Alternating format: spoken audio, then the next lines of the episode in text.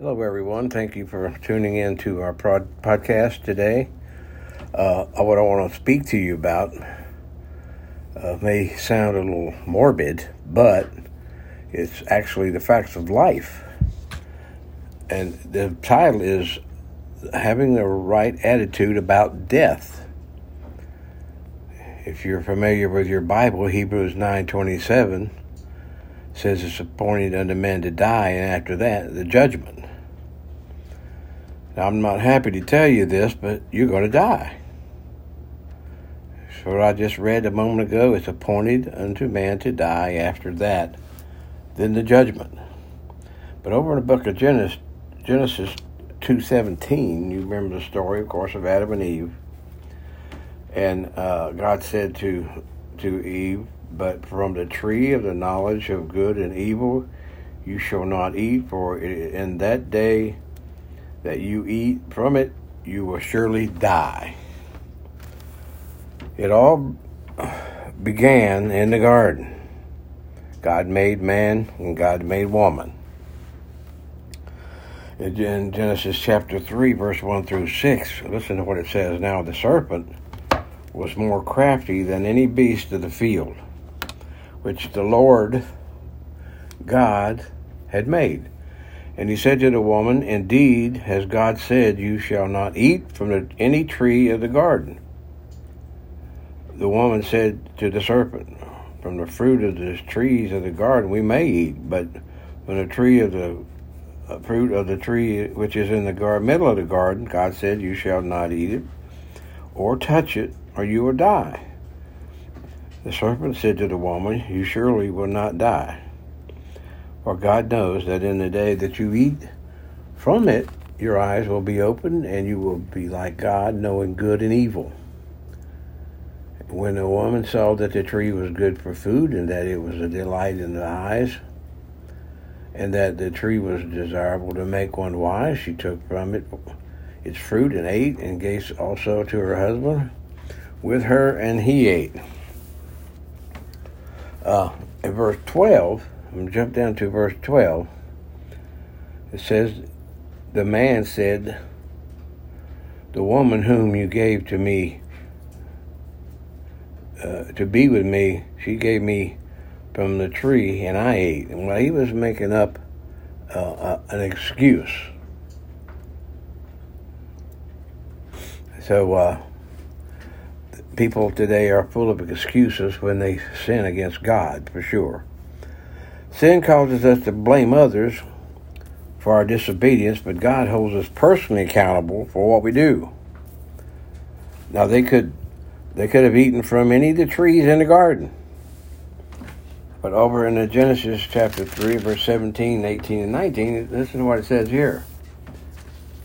Then Adam said, because then Adam to then to Adam he said, that was God talking to Adam, because you have listened to the voice of your wife and have eaten from the tree about which I commanded you, saying, You shall not eat from it. Cursed is the ground because of you, and toil you will eat of it.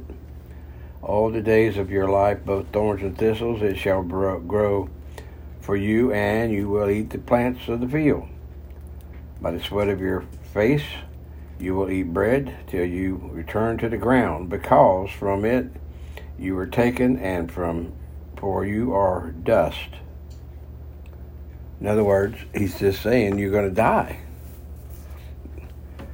So back over in Genesis chapter 3, and I read verse 1. It says, Now the serpent was crafty then and as any beast of the field which the Lord God had made. he said to the woman, Indeed, as God said, you shall not eat from the tree of the garden. So Satan often, often begins temptations by questioning God's commands and he suggests that obedience is not really necessary. But don't fall for that trap. When you do, we do ourselves a great harm when we believe that we will find greater blessings in doing our own thing rather than obeying God. You see, obedience is necessary and always results in blessings. Uh, God said to Ezekiel chapter 18 and verse 4, Behold, all souls are mine. The soul of the Father as well as the soul of the Son is mine. The soul who sins, it says, will die. In other words, if you die without knowing Jesus Christ, uh, then you're in trouble. So remember, when I, when I started this sermon, I said it's appointed unto man to die, and after that, the judgment. But none of us can avoid death and judgment unless we're alive when the Lord returns. Every person in history will answer to him for how they lived while they were on this earth. And remember, you will not always be on this earth. When we stand before His absolute holiness, we will not be able to say anything to our own defense, in our own defense. And I want you to know that it's not all bad news.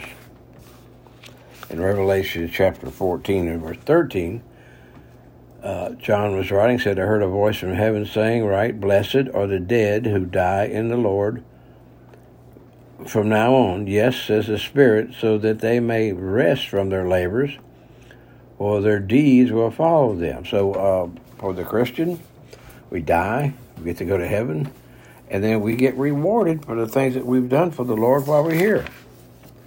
Uh, Paul wrote over in First Thessalonians something that was very uh, important here. He said over in uh, First Thessalonians chapter 4, verse 13 and 14. He said, But we do not want you to be uninformed, brethren, about those who are asleep, in other words, dead, so that you will not grieve, as do the rest who have no hope. For if you believe that Jesus died and rose again, even so God will bring with him those who have died in Jesus, knowing Jesus. So Paul used the word asleep to describe Christians who had already died, because our death as Christians is not permanent. In fact, Paul tells us to be absent from the body to be present with the Lord. So when when we leave this old old world, the Scripture says we're going to be like Him. What a blessing that will be.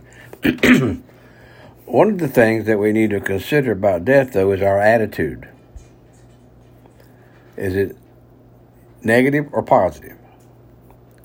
Some have an attitude of, in their lives, of sin, sickness, and death are not a reality. They don't believe it. Some uh, who, who fear death avoid simply talking about it.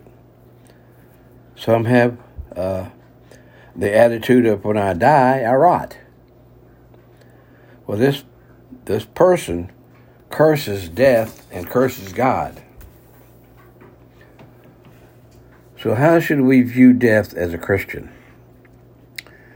Well, the Bible says it's precious in the sight of the Lord. In other words, what we're doing is we're going home.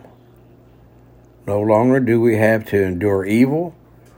We are now at peace. We will be carried away by angels to glory and we're going to paradise. So I told you it wasn't not all, all bad, uh, except for the non believers. Now we gain something far better than living when we leave here. We will have rest from our labors. All of these things should convince the faithful Christian that death is not to be denied or feared. A lot of people are afraid to die, and it's not the fact of being afraid for so many, it's uh, maybe le- leaving your loved ones here. But if they're saved, you get to see them again. But give praise and glory to God, who through his Son, Jesus, has freed us from the fear of death. Thank you, and, and God bless you for listening.